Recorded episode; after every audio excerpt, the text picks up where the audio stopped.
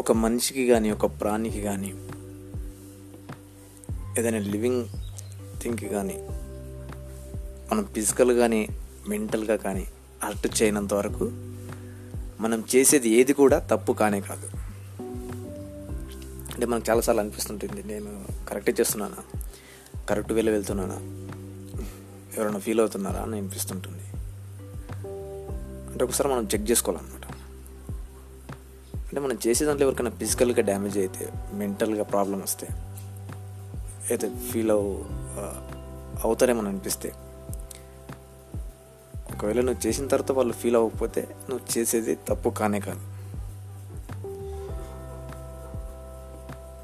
Every country యొక్క constitution కూడా ఇదే దీన్ని బేస్ చేసుకొని తయారు చేశారు.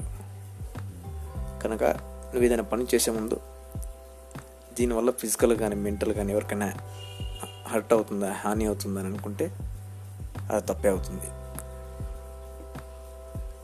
అక్కడ హర్ట్ కాలేదంటే నువ్వు చేస్తున్నది కరెక్ట్ థింగ్ అని చేస్తున్నది మంచి పని అని అర్థం.